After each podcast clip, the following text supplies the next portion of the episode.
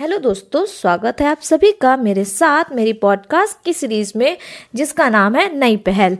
दोस्तों, इस पॉडकास्ट में हम कुछ अर्थशास्त्र के या अर्थव्यवस्था के कुछ शब्दों को समझने की कोशिश करेंगे।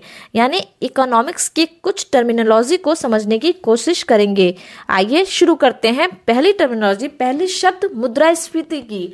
तो मुद्रास्फीति इन्फ्लेशन क्या होता है? तो जब मुद्रा की कीमत बढ़ जाती है, यानी बाज़ार में मुद्रा की तरलता जब बढ़ जाए और वस्तुओं की मांग कम हो जाती है तो इससे ही मुद्रास्फीति कहते हैं।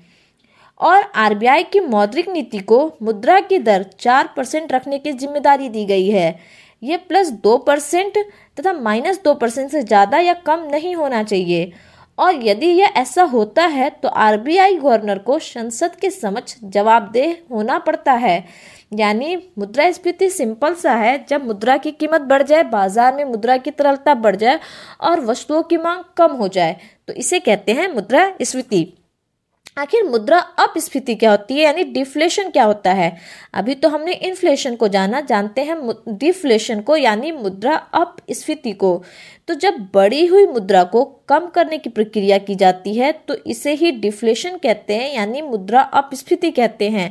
यानी बढ़ी हुई मुद्रा को कम किया जा रहा है तो ये हम कह सकते हैं मुद्रा अपस्फीति। अगर हम बात करते हैं पूर्ति आधारित मुद्रास्फीति की, यानी सप्लाई बेस्ड इन्फ्लेशन की तो यदि किसी कारणवश बाज़ार में वस्तुओं का आना कम हो जाए, जैसे बाढ़, सूखा, जमाखोरी आदि की वजह से वस्तुओं की पूर्ति यानी सप्लाई बाज़ार में कम हो रही है तो इसे पूर्ति आधारित मुद्रास्फीति यानी सप्लाई बेस्ड इन्फ्लेशन है, और ये कारण है मुद्रास्फीति के बढ़ने का।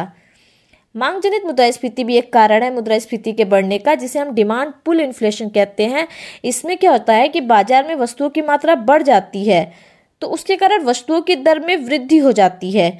उसे मांग जनित मुद्रास्फीति कहते हैं, यानी बाज़ार में वस्तुओं की मात्रा बढ़ गई है। उसके कारण वस्तुओं की दर भी क्या होती है? बढ़ जाती है। तो इसे मांग जनित मुद्रास्फीति कहते हैं। अगर लागत जनित मुद्रास्फीति की बात की जाए, यानी कॉस्ट पुश इन्फ्लेशन कहा जाए तो ऐसा होता है कि जिन वस्तुओं का उत्पादन जिन कारकों से होता है और उन कारकों के मूल्य में वृद्धि हो जाती है तो इसे लागत जनित मुद्रास्फीति कहते हैं। यानी कह सकते हैं कि तीन कारण हैं मुद्रा स्फीति के बढ़ने का।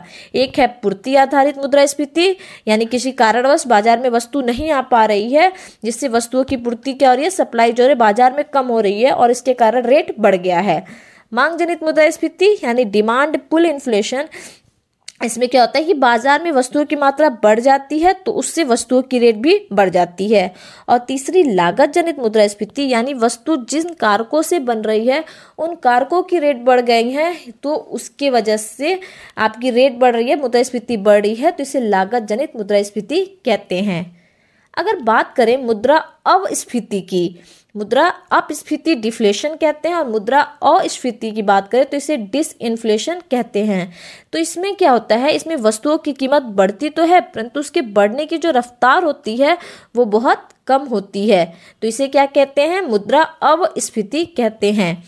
बात करें ग्रेड इन्फ्लेशन की तो ग्रेड इन्फ्लेशन में क्या होता है कि महँगाई बढ़ने के कारण इन्फ्लेशन ना होकर के कॉरपोरेट सेक्टर के द्वारा होती है। और जब कॉरपोरेट सेक्टर के द्वारा बढ़ाई गई महँगाई हो तो इसे ग्रेड इन्फ्लेशन कहते हैं।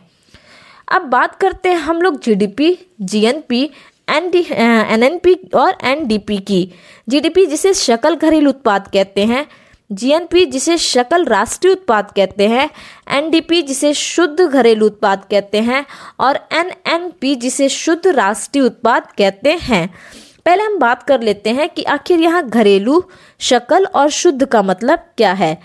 तो घरेलू से तात्पर्य है कि देश की सीमा के अंदर किसी के भी द्वारा उत्पादित वस्तु यानी हमारे देश के अंदर, चाहे वो विदेशी हो, भारतीय हो, कोई भी हो, वो जो सामान उत्पादित कर रहे हैं, उसे हम डोमेस्टिक कहेंगे, घरेलू कहेंगे।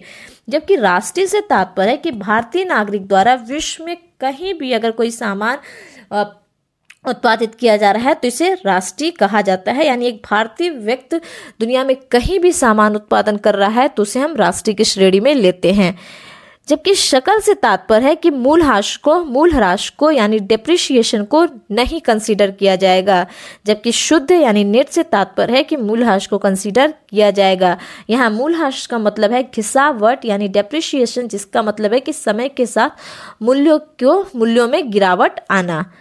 बात करते हैं अगर हम जीडीपी की, जो कि है शकल घरेलू उत्पाद ग्रॉस डोमेस्टिक प्रोडक्ट और दुनिया में मापन विधियाँ जो होती हैं, वो जीडीपी के ही आधार पर की जाती हैं। यानी किसी भी देश की आर्थिक अर्थव्यवस्था का पता लगाने का यह एक माध्यम है। इसके माध्यम से देश के कुल उत्पाद को मापा जाता है। जीडीपी बढ़ना यानी आर्थिक अर्थव्यवस्था अच्छा होना, और अगर जीडीपी घट रही है तो आर्थिक अर्थव्यवस्था कमज़ोर हो रही है। जीडीपी के आधार पर ही विकसित तथा विकासशील देशों की गणना की जाती है और जीडीपी को केंद्रीय सांख्यिकी कार्यालय द्वारा नापा जाता है। बात करते हैं जी डी जीएनपी की, यानी ग्रॉस नेशनल प्रोडक्ट की। तो इसके अंतर्गत जीडीपी में से क्या किया जाता है? विदेशियों द्वारा देश में उत्पादित मूल्य को हटा दिया जाता है, जबकि विदेशों में भारतीयों द्वारा अर्जित मूल्य को जोड़ दिया जाता है। एनएनपी, जिसको शुद्ध राष्ट्रीय उत्पाद कहते हैं, क्या कहते हैं? नेट डोमेस्टिक प्रोडक्ट कहते हैं। इसमें जीएनपी, यानी ग्रॉस नेशनल प्रोडक्ट में से डेप्रिशिएशन को घटा देते हैं, जबकि एनडीपी, यानी नेट नेशनल प्रोडक्ट, इसके अंतर्गत जीडीपी में से मूलहाश को घटा देते हैं। यानी एनएनपी जो होती है, वो जीएनपी में से मूलहाश को घटाता है, जबकि एनडीपी जो होती है, वो जीडीपी में से मूलहाश को घटाता है। हम जानते हैं कि राष्ट्रीय आय के मापन विधियाँ चार होती हैं, जो कि आपका शकल घरेलू उत्पाद, शकल राष्ट्रीय उत्पाद, शुद्ध घरेलू उत्पाद, शुद्ध राष्ट्रीय उत्पाद, यानी जीडीपी जीएनपी एनडीपी और एनएनपी आइए बात करते हैं ह्यूमन डेवलपमेंट इंडेक्स की, यानी मानव विकास सूचकांक की, जो कि जारी करता है यूएनडीपी कौन जारी करता है? यूएनडीपी और ये तीन स्तर पे जानी जाती है जीवन प्रत्याशा के आधार पे, शिक्षा के आधार पे और स्वास्थ्य के आधार पे। इसे सबसे पहले दिया था महबूबुल हक ने और अमर्त्य सेन ने। किसने दिया था? महबूबुल हक ने और अमर्त्य सेन ने। इसके अलावा वर्ल्ड कॉम्पिटिटिवनेस इंडेक्स भी जारी किया जाता है, जिसे वैश्विक प्रतिस्पर्धा इंडेक्स कहा जाता है और ये जारी करता है आईएमडी यानी International Institute for Management Development द्वारा जारी किया जाता है वर्ल्ड कॉम्पिटिटिवनेस इंडेक्स यानी वैश्विक प्रतिस्पर्धा सूचकांक। बात करते हैं बैलेंस ऑफ़ पेमेंट की, जो कि भुगतान संतुलन कहलाता है। इसमें दो तरह के खातों की बात की जाती है, चालू खाता और पूंजी खाता। चालू खाता के अंतर्गत दो तरह की चीज़ें आती हैं, वस्तु का आयात निर्यात और सेवा का आयात निर्यात। जबकि पूंजी खाता के अंतर्गत ऋण गैर ऋण आयात निर्यात लिया जाता है। क्या लिया जाता है? ऋण गैर ऋण ये सब ली जाती हैं। अगर बात करते हैं वर्ल्ड ट्रेड ऑर्गेनाइजेशन, जो कि डब्ल्यू टी है तो हमने देखा है कि डब्ल्यू टी एक अंतर सरकारी संगठन है, जो अंतर्राष्ट्रीय व्यापार का विनियमित करती है। उन्नीस सौ चौरानवे में 123 देशों ने मिलकर एक समझौते के तहत तो एक संगठन का गठन किया, जिसे गैट कहा गया। गैट यानी टैरिफ और व्यापार पर सामान्य समझौता। लेकिन एक एक उन्नीस को मार्केट समझौते के तहत डब्ल्यू को एक आधिकारिक संगठन बनाया गया, जिसका मुख्यालय जिनेवा में है। अगर हम बात करते हैं कि आखिर डिफॉल्टर क्या होते हैं तो ऐसे व्यक्ति जो किसी कारणवश आरबीआई से लिया गया ऋण वापस नहीं कर पा रहे हैं। तो आरबीआई द्वारा उसे डिफॉल्टर घोषित कर दिया जाता है। लेकिन विलफुल डिफॉल्टर की बात की जाए तो एक ऐसा व्यक्ति जिसने आरबीआई से पैसे लिए हैं, लेकिन जानबूझ करके पैसे वापस नहीं कर रहा है तो आरबीआई उसे विलफुल डिफॉल्टर घोषित करती है। हम जानते हैं कि आठ प्रमुख उद्योग होते हैं, जो कि है कोयला, कच्चा तेल, प्राकृतिक गैस रिफाइनरी उत्पाद, उर्वरक, इस्पात, सीमेंट और बिजली। और इनका सूचकांक जो है वो जारी किया जाता है औद्योगिक उत्पाद सूचकांक, जिसके अंतर्गत एक ऐसा सूचकांक है जो भारतीय अर्थव्यवस्था के विभिन्न औद्योगिक क्षेत्रों के प्रदर्शन को दर्शाता है। तो इस पॉडकास्ट में हमने देखा मुद्रास्फीति के बारे में, उसके अन्य प्रकारों के बारे में डब्ल्यू के बारे में, आठ प्रमुख उद्योगों के बारे में, जो कि है कोयला, कच्चा तेल, प्राकृतिक गैस रिफाइनरी उत्पाद, उर्वरक, इस्पात, सीमेंट और बिजली।